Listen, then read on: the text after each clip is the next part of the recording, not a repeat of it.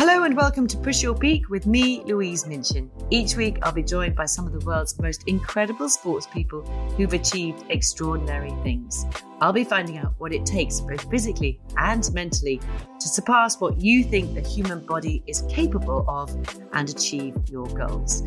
As these people share their stories, I hope you take away the belief that you too can achieve your goals no matter how big or small. Today, my guest is England and Manchester City captain Steph Houghton. Since her international debut in 2007, Steph has made more than 100 appearances for the England national team and is a true role model in women's football. She's been England captain since 2014 and has led the Lionesses through two World Cups and Euro competitions. Steph became a household name during the London 2012 Olympics by scoring in all three group matches, including the winning goals against New Zealand and Brazil. At club level, Steph has lifted seven trophies with Manchester City, three FA Cups, three Continental Cups, and the FA Women's Super League title. And she's been named the club's Player of the Year twice. In 2016, Steph was appointed an MBE for services to football. Steph, lovely to see you. And I think you must be in what looks like your trophy room. Yeah, in the spare room with all the shirts and all the trophies. So yeah, I thought I'd do it today. oh no, but it's lovely. I I always love doing a podcast when you can actually see your guest because you know it's nice to get a bit of insight, isn't it? Which is your favourite trophy of all of those, all, all the shirts behind you? Probably the the bronze medal for the World Cup. I think that's going to be my favourite one. Yeah. And is it nice? I, I love a medal. Is it nice and heavy as well as being your favourite? I think I nearly lost it at one point because I think when you're celebrating, it just kind of just gets obviously on the pitch, but I actually managed to find it again. So yeah, it's in there. That would be devastating, wouldn't it? I'd be devastated. Yeah, fortunate enough between me and Stephen, we've won quite a lot. So you really have, haven't you? So we've got so much to talk to you about. I will start. I think probably the best place to start you know so many trophies etc between you and you're you're kind of like a power couple as a football couple as well aren't you do you feel like that sometimes oh god no it's so normal it's you would i would never ever describe us as a power couple I well, I think you are. So tell me, take us back. Steph is a little girl. Was football always what you wanted to do? Yeah, I always knew that it was kind of be going to be part of my life. Obviously, back then there wasn't really that many women's teams around, or there wasn't really an ambition to be a professional footballer because ultimately there wasn't that many teams. I think maybe in America you could get a scholarship and play over there, but I think when I was growing up, I just absolutely loved it. So it was just always kind of part of my life, whether it was playing it in the street, playing it at school, going to watch Sunderland games, watching football on telly. So I knew I'd always be a part of it somewhere, but I didn't know it would be this kind of extreme and to this extent, really. I mean, yeah, exactly. There's this one thing being part of it, and there's quite another being captain of the England team. Did you ever kind of, you know, in your wildest dreams, did you think that could happen? No, never really. I think obviously when I started to play and as things kind of progressed and I was getting obviously made my debut in the, the senior team for England, I think for me it was just all about trying to stay in the squad and trying to be a part of an England team that's going to get even better over the next few years. So no, I never really imagined it. And obviously when I got asked or got given the captaincy, it was obviously a bit of a shock because of my age and obviously probably a lack of experience. But ultimately, yeah, I've loved every minute of it, and it's a real privilege to obviously play for your country, but also be captain of the team as well. Yeah, well, I'll come to that in, the, in a minute, but I just let's take you back to uh, so when you first started out, and I know you used to have, you know, you were playing in with, with the boys, weren't you? Because that's what where you had to play. Yeah, our first team was actually my school team, my primary school team, which was mixed, and there was me and my cousin that were the only girls on the team. But yeah, I'm forever grateful for being able to do that. Obviously, a lot of girls have been able to be stopped playing football because of the gender and I've been fortunate enough that my school were really helpful in that sense and really pushed me to play any sport really, not just football. And I think that's probably where I get my competitiveness from is probably because you obviously want to beat the boys, you want to be better than them. And no, I think that part of my journey is always kind of something special because I've been able to live that and I think that's what brings out the best of me over the last few years, especially in my career. You talk about being pushed by the school. So could it have been another sport, for example, that you would have gone into, do you think? Yeah, maybe. I absolutely love cricket. Obviously, the, the village that I'm from at home is pretty much a village that plays football and cricket. And on a Saturday, the whole day would revolve around everybody going to watch the cricket team play in the afternoon. And yeah, I think I loved absolutely every sport. But if I was going to pick another sport, it probably would have been cricket. Yeah. Oh, that'd be that would be so interesting, wouldn't it? I mean, I suppose you, it's too late, isn't it? Probably, or would you ever consider? I mean, I, I like the fact that they play in the summer. That's pretty good. So I mean, following the sun, but yeah, a few of the girls love love cricket. To be fair, I think there's be a few kind of would like to do that, but ultimately, I think football just kind of takes precedence over them anyway. So talk about pushing yourself. I, I guess you know when you're those early days when you're you know playing in the boys having to play in the boy, boys team did you feel sometimes because i think there's a there's sometimes a feeling that as a woman and this might be entirely wrong from your point of view you kind of feel you have to be better than the boys for example to earn your space. Did you feel that? Yeah to be honest i think like at first but i don't know I, I just knew i had something a little bit different to other girls and i think when you're starting to get picked for the team so like on the break time, you always used to play a five aside, and when you start getting picked before a lad, then it's like, right, okay, they actually think I'm actually all right. To be fair, so I think I do get that in the sense that you kind of need to prove a point that you're actually good enough, and I think I've always wanted to win, and I've always wanted to be competitive. So I think that kind of comes out in the way that I play now, but back then it definitely did, and I think that's probably to kind of prove a point that I actually really belong as much as any boy on that top yard in school. Yeah, more than a little bit useful, I'd say. And talk about that decision to turn pro because I mean that must have been such an exciting thing to be able to do. Yeah, I mean, obviously in England, the first pro contracts were our England Central contracts, which obviously the FA provided and allowed the girls to train full time. So a lot of the the time when we were I think I was 16, 17, this is when this was happening a lot of the girls work full time. They would train after work. They travel wherever. They train with the clubs twice a week. And I think we all knew that if you wanted to be a good team, it was about being professional. So as a 16, 17 year old to be offered a contract and to be able to concentrate on football and alongside my studies at sixth form and at university was obviously really helpful. And I think at that time, for me as an athlete, it really helped me in my development because I was kind of one of the first ones that went through that full time football in this country. And I think that's why we have gone so good over the last few years because of that investment and that early part of the investment to allow a lot of the players that are part of the senior squad to kind of train as a full time athlete and really concentrate on the football. I'm interested if a young Steph could have sort of had those kind of role models, which you are clearly now, aren't you? And you can, you know, everybody everybody knows your name. You know, we all watch you, we all celebrate when you celebrate, commiserate when you have to, for example. But would would it have made? I mean, I don't think it would have, from what I know of you, have made a difference if you'd had a role model like yourself.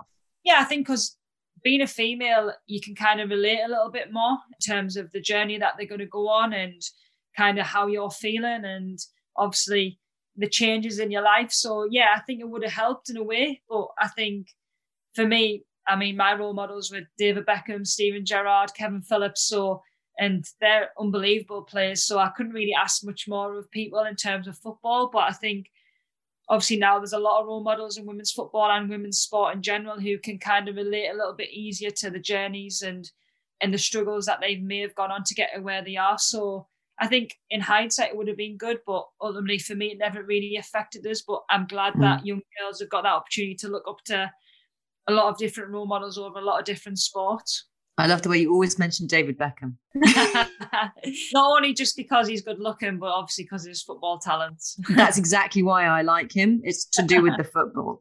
Tell me, when you meet your, you know, your kind of heroes like that, what's that like for you? Yeah, like now, even though I've met them probably a few times, I still get a little bit starstruck. And no, I think it's it's a different now. But when you first meet the likes of David Beckham, it's a bit like, oh my god, I've just met my hero. Now I can always remember. Obviously, after the semi-final of the World Cup in 2019, obviously I got a phone call off him, making sure that I was okay, which was a dream come true. Just to have someone like him do that and use his time to reach out, and yeah, I'll always remember that yeah, I think you try and hide that you're a little bit starstruck, but I still get the same feeling, really. Can you tell when people are starstruck like that around you as well? A little bit. I don't like to see myself like that. We did a little appearance the other day with a group of girls and we were coaching them and I think they just go all quiet and shy and and you're like, it's okay, like we're just normal people or whatever it might be. But it is quite it is cute because I think obviously I know how they're feeling. And I think if I had met my hero back at the age of nine or 10, you'd probably be a little bit like, oh my God, I don't really want to speak to them. But you eventually come out of the shell and they kind of start being cheeky. But it is a nice feeling. I mean, I don't see myself like that, but when you see it like that, I think when you do meet people that look up to you and probably know a lot about you, I think it is, it is a special feeling that makes all the work kind of worthwhile. And let's talk about all the work because people listening to this podcast, you know, and I know many of them are interested in how they push themselves, how you would, you know, how you push yourself. How is it? And there is no easy answer apart from I expect hard work. How is it you have managed to be so brilliant at what you do? I think for me, it's probably consistency. I think I'd like to think that I'm a really consistent person. I stick to kind of my values and my beliefs off the pitch. And I think obviously my mantra on the pitch is just to kind of work as hard as I possibly can and give it absolutely everything. So I think having them simple things in my mind every single day, I think that helps a long way because managers like consistent people, they like consistent players and they like people to that want to improve and want to get better. And even though all the things that I've achieved in my career, I know that I can get even better in a lot of different departments, whether that's on and off the pitch. And I think being at a club like Manchester City and being playing for England, I think I work alongside some of the best people in different areas. And I think it's about reaching out and not being afraid to have them conversations to kind of go, right, okay, I want to be pushed, I want to get better, and I want to kind of have no regrets when it comes to the end of my career. And I think I've kind of had that like that attitude over the last five, six years. It's like, okay, I've been given an unbelievable opportunity to be part of Manchester City Football Club. I'm going to use as many of their resources that I can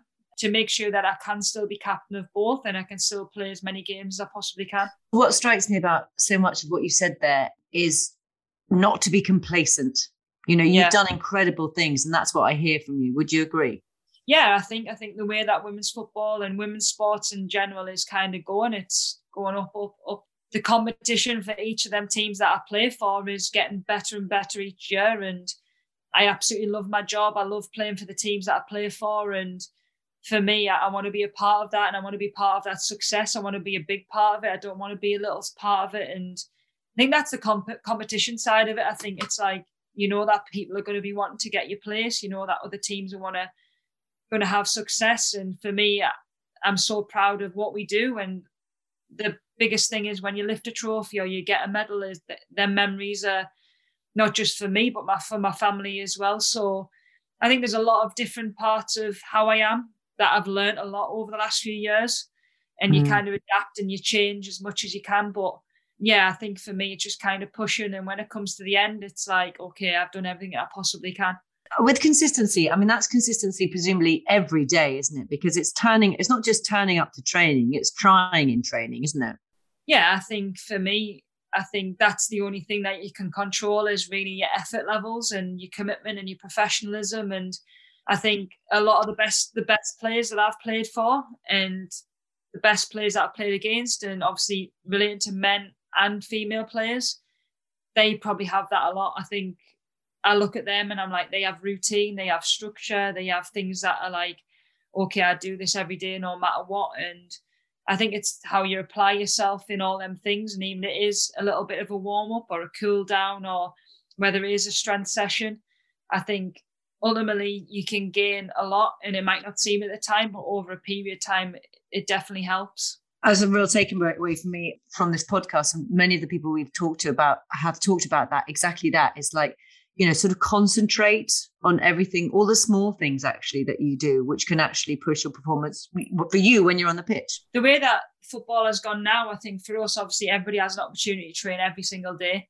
Back at the time when I was maybe at Arsenal, we were training more more than any of the clubs, so we had kind of one up over a lot of clubs in that sense. But now every club is applying what say Manchester City have done. We train full time, we get good nutrition, we get all the recovery strategies we need we get all the best advice. So then my thing is right, okay, well, what can we kind of get over everybody else as a player. And that's when I'm at home. It's when I'm coming home, I'm resting or I'm recovering, I'm eating the right things, like sleeping as much as I can, doing extras when I need to do them. So yeah, I think you're kind of just like, right, okay, well, what can I do that's a bit different to everybody else? And that's something that you learn as you get a little bit older and you take advice off other people. And as you maybe do get a little bit older, you have to probably focus on different things in comparison to younger players, which is only natural. Talk to me about rest and recovery. How important is that?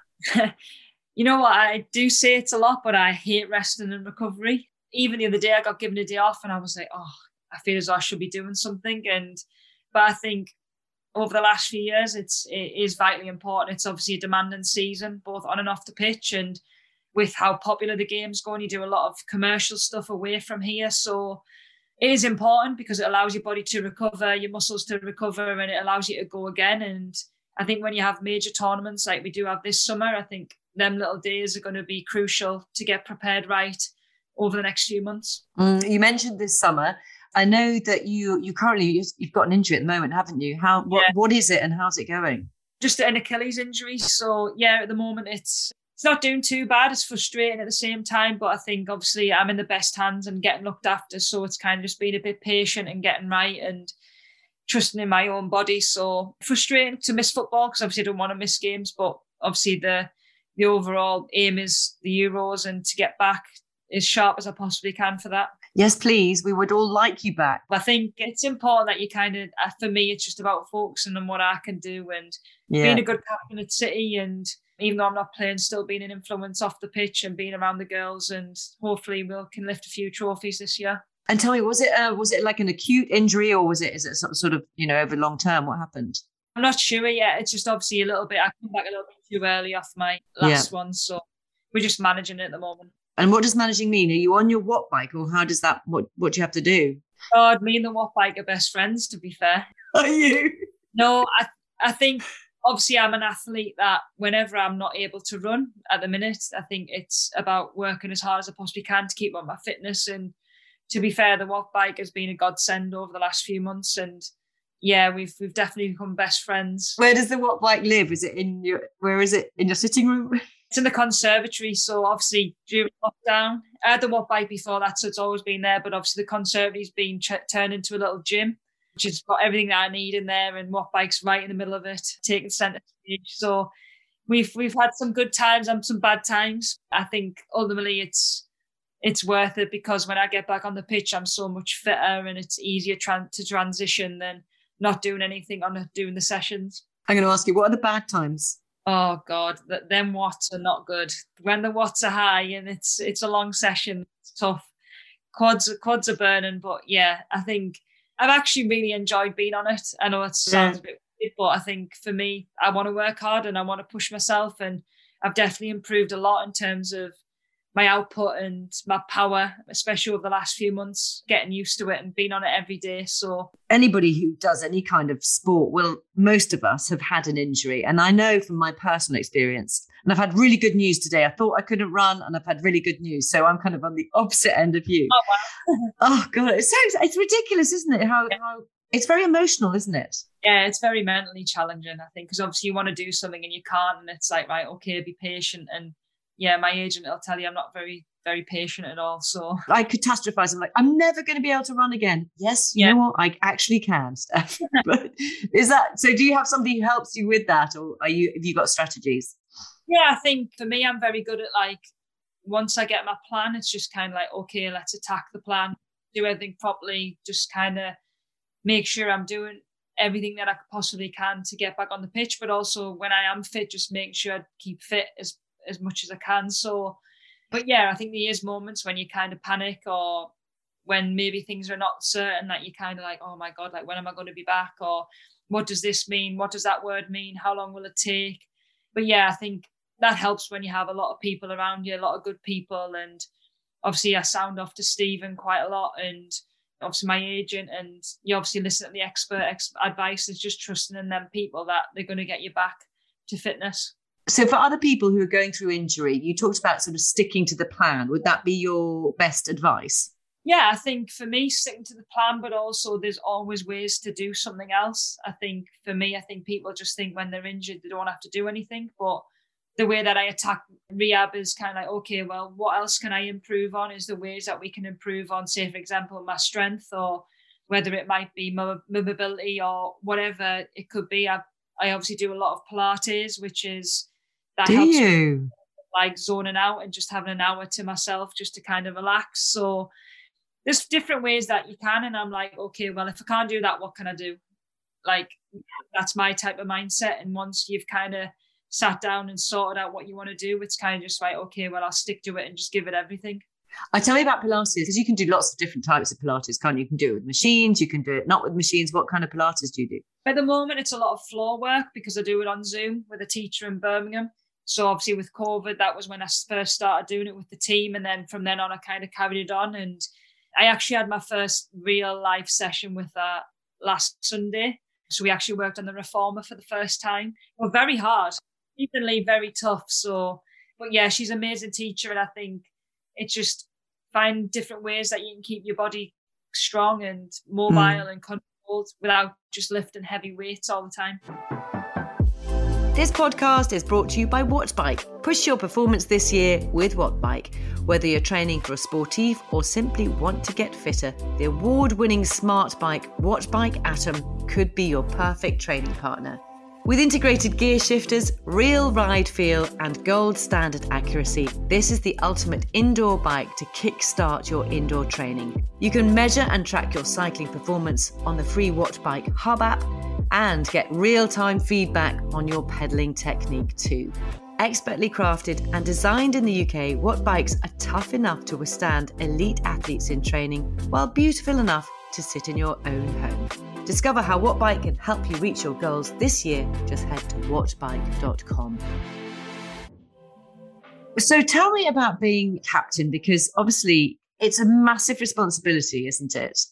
And how did you approach that? You were young when you were first asked. Yeah, I was just turned 25 or 26 when I got first uh, for England. And um, previously, I'd been captain of Arsenal for a season, which was yeah, I mean, to be a captain of Arsenal Football Club with the players that they had was pretty special. To see the manager put trust in us was amazing. So to get the England captaincy and to be Man City captain is a big ask. Obviously, a massive honour, a big privilege, but ultimately it was a massive learning curve for me from the beginning. I think leadership's a, is a big thing, and I think the most important lesson is just to be yourself and to kind of be true to yourself. And I think them first six months of captaincy with England, I think there was so many opinions about whether I should be captain because of my age, and obviously the likes of a few amazing players that probably I look up to as leaders and captains of the team. So I think there was a lot of noise around it, and looking back, I should never really have listened to that, and I think I should just be myself more. But I, I had to put the work in. I, I really did. I think the psychologist in England at the time was really helpful in that sense and allowed us to gain confidence in who I was and how I wanted to lead. And a lot of that is leading by example, I think, on and off the pitch and being quite consistent with my behaviour, knowing what you're kind of going to get from us every day. So it was tough at first, but I think over the years you learn so much about yourself and different people and different environments that you've just got to keep evolving as everybody else does. And that'll be relevant for anybody who's, you know, running a team in an office or even running a house, wouldn't it? Yeah. Because it's not something you're, I mean, I don't know how much you, you say you had help from psychologists, but it's, you know, it's not something you necessarily trained for, is it? Do you see what I mean? It's a big responsibility without much kind of, you know, it's not like you go to school to be captain, is it? No, I, I think people either do have it and people can lead in different ways. And I was fortunate when I was younger to be captain of a lot of younger teams that I played for and for the England youth teams as well. And but then I didn't ever look at myself like that. I just wanted to do my best every single game. I just wanted to train as hard as I possibly could. And that was the only way that I kind of knew. So I think, say, for example, Steven Gerrard is a captain like that. He just kind of leads by example with the way that he plays and how he is as a person. So different managers like different types of captains, but it was never something when I was like, oh, I'm dying to be captain. If it happened, it happened. And I'm fortunate enough that it has happened and I've had some amazing experience by whilst doing it. Talk us over your your favourite moments on the pitch. You met you mentioned the the bronze medal there. Was that Is that your favorite, or how, how would you judge things? I'm fortunate to have had a lot of good moments. World Cup bronze was was pretty special just because of the journey that we've been on and the expectation levels were very low back then.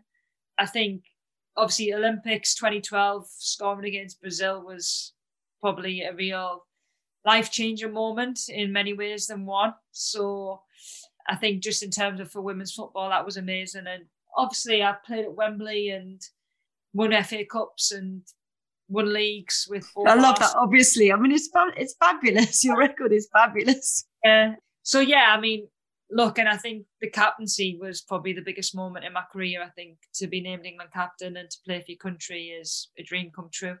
Mm. Obviously, it changes your relationship with people as well when you become captain, doesn't it? How was that? Yeah, it does. To be frank, I think obviously in sport, in normal life, I think obviously jealousy is probably a word that I'd probably maybe associate with my first couple of years as captain. I think there was so much going on in terms of women's football in general. So there was a lot of changes and it was obviously new to a lot of people. So yeah, I think I had probably my fair share of that. And that probably happens when you are successful. And but I think the older that you get and I think it's just about blocking that out. And I have had some and I have still got some amazing teammates that back me 100% and give me confidence and really trust in my advice that I give them and the energy that I do bring. So I'm very fortunate that I've been able to see both sides. But yeah, I think there's some things that I did probably think about too much when I was a bit younger, but now it's kind of like it is what it is. You just got to kind of focus and stay in your lane and just do the best that you can do for the team. I think that's good advice to everybody. What about so blocking things out? What about the social media? Do you how do you approach that? Yeah, I mean, obviously I have a lot of following on social media and I'm not really too crazy on my social media. I think for me I like to focus and sometimes if I get into that stage of posting a lot or whatever, I feel as though my focus is kind of not really on what I'm supposed to do. And especially now I'm injured, for me, kind of trying to stay off it as much as I possibly can, just because I'm, I'm just want to get back as quick as I can. So I think in some ways it's really good. I think for our sport in general to be able to work with amazing commercial partners and to really build the women's game and to kind of get out the role models and the profiles of players is fantastic. Obviously, the downsides of it is obviously people are able to have their opinion and entitled to kind of reach out and you read that. But I think you've just got to take that with a pinch of salt. I think they don't really mean that much to you. It's more about obviously your teammates, your managers, and your family. That's the most important thing. I wish I counted how many times you mentioned your family because it's absolutely key to you, isn't it? Yeah, that's what I kind of. If people say like, "What do I play football for?" Obviously, I play football for myself because I absolutely love the sport. But yeah, there's no better feeling than them coming to watch you play and how happy they are when we win a trophy and we're winning games and their whole life revolves around my fixtures. And yeah, I mean, I wouldn't be there without them. And I think obviously people kind of see what people want to see on social media and people nobody really sees behind the scenes and they're always there no matter what through the good and the bad and i think that's what's important because after football they're going to be there for us no matter what that's the other thing about talking to anybody you know who's particularly in a team sport or this kind of sport you've done and done sport from a very early age if your parents aren't backing you 100% and aren't getting up at 4 a.m. and aren't taking you to a cold, rainy pitch on a Saturday, you know, you're on the back foot. That's what you need, isn't it? Yeah, I mean, definitely for my career, I think them early days were probably crucial. I think it could have been easy just to go, well, there's no point, there's no teams. This team's 45 minutes away. It's obviously got a younger brother and he probably got put to the to the back basically and kind of traveling around to watch me play football, which is isn't the best. But no, I think the sacrifices they've made to kind of take us all the way around the country to come and watch all my games and support us even when I'm on the bench and I don't play, like I'll never ever be able to kind of say thanks enough really. So yeah, they were definitely crucial in my early part of my career and, and, and still are now. And also, it's kind of not, it sounds to me that they weren't pushing you, they were sort of holding your hand along the way rather than being ambitious for you. Yeah, it was never about pushing us to do something. I think it was always like, what do you want to do? Obviously, I said I was interested in a lot of sports, which I did. And it got to the point where I was doing too much. So I had to choose what kind of sport I was going to play. And obviously, I picked football. But ultimately they never were pushy. They were supportive in anything that I wanted to do. And probably my dad is probably more frank in terms of football and giving us the honest opinions of the games and how I could have done better or what I need to improve on. But that's what they're there for. So you, you trust them and you you love the advice that they do give you. Do you? That's so interesting because some people might not necessarily like that from a parent. No, I get very awkward if people tell us I'm doing well and I'd be like, well, no, but I could have done this better or whatever. I think that's always how I've been and I've always kind of tried to keep my feet on the floor and I think that's important part of what I believe in is being grounded and kind of never really forgetting where you've come from. And what about Stephen as well? Because it's clear you talk to him about the worries and does he does he sit back and say oh you could have done this or what happens with him uh, he's he's honest but obviously because he's been a footballer he kind of gets how i feel and obviously the yeah. stress being a captain and obviously it's an intense lifestyle which is exactly what i like I, I absolutely love being on the go all the time but i think he's quite good at like taking perspective and obviously when it comes to my games he'd be like okay you're doing well and then I'd be like, right, okay. So if he, if I'm getting well done from him, I know I've done all right. That's so nice, isn't it? Yeah. Um, it sounds to me that you are you're quite hard on yourself. You push yourself hard, don't you? Yeah, I mean, you could probably ask anybody that they've probably seen you probably need a little bit of a break, which is probably when you're playing back to back seasons and back to back tournaments, it does take your toll on you a little bit. But for me, I wouldn't want it any other way. I think that's what gets the best out of us is if I'm kind of just pushing every single day and yeah, you have to have that balance away from football. And obviously, my family do give us that and like to go for coffee, like to go shopping. But yeah, I think once I'm in the building or I'm on the pitch, it's kind of like, okay, I'm zoned into trying to be the best every single day. And I feel happy and content with that. I love that you like coffee. Are you having cake with the coffee or just the coffee? Not the minute. no, a little bit, yeah, on day off. Yeah, you've got to have, you've got to get a little bit of chocolate or some cake. Yeah. Oh, what do you get? Do you get a day off a week, or how does it work for you? Yeah, generally we would get a day off after the game. So yeah. say if we play Sunday, it would be a Monday, and sometimes Thursday off. But at the minute, we're playing like three games in a week, so it's quite hard to get yeah. time off. So when they do come, you just got to kind of take it. Let's look ahead to the Euro. So fingers crossed, all goes well for you. And what are the chances of England doing really well? Yeah, I'm, I'm really confident. I think obviously with the new coach coming in, We've played well in the qualifiers so far. And no, I think we've got a squad that's building, that's getting better every single camp. And no, we've got some really talented players. And if we can kind of all get together and be as strong as we possibly can, I think we've got a really good shot of. And of course, it's at home. So we have the advantage of the fans backing us for a change. That's exactly what I was going to ask. I was going to say, how much difference can we make to you? Huge amount of difference. I think even when we are in France in 2019, the amount of following that we did have, you could hear them and it does make a difference to a player. It's obviously everybody says about home advantage. It really is an advantage because the crowd can get involved in putting pressure on the other team or really celebrating when you're playing well. And that gives players confidence. So for us, it's going to be an unbelievable tournament. Hopefully, one of the best the Euros has ever had. For you as well. I mean, you've seen such big changes in the women's game over your career. I mean, this is going to be a big moment, isn't it?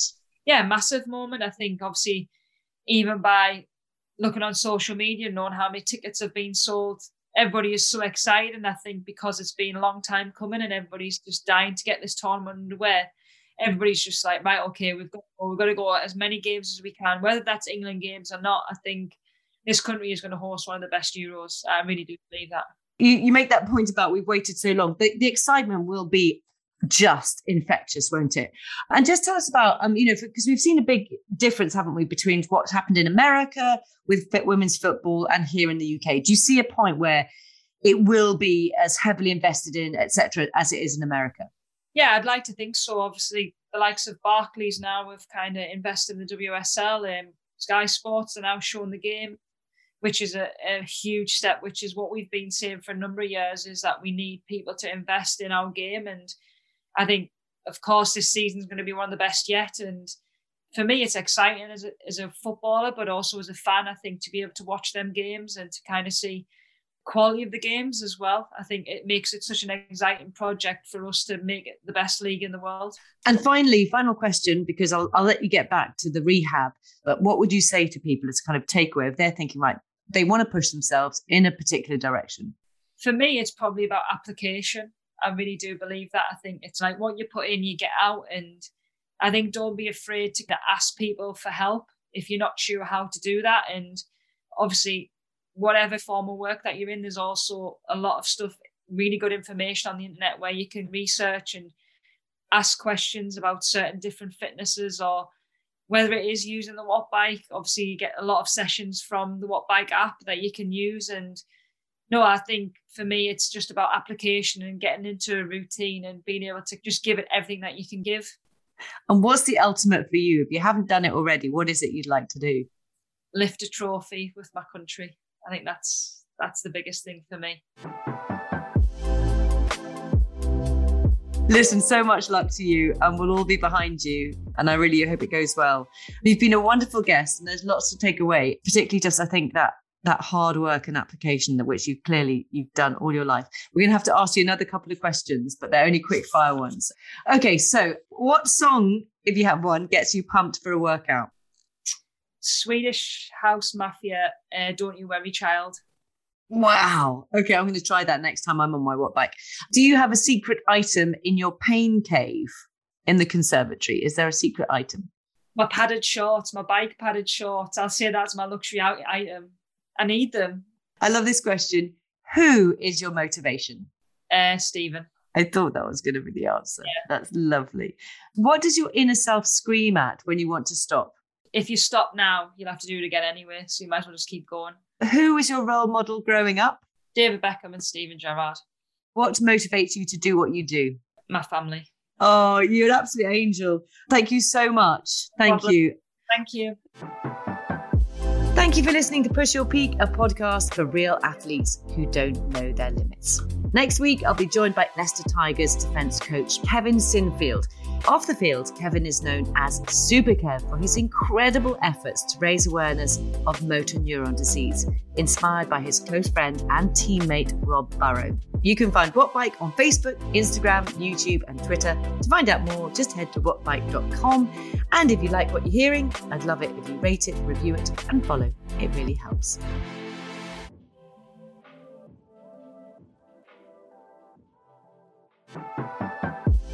This podcast was brought to you by Wattbike.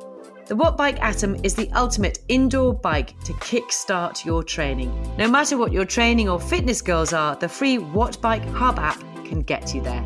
Check out wattbike.com to push your performance edge.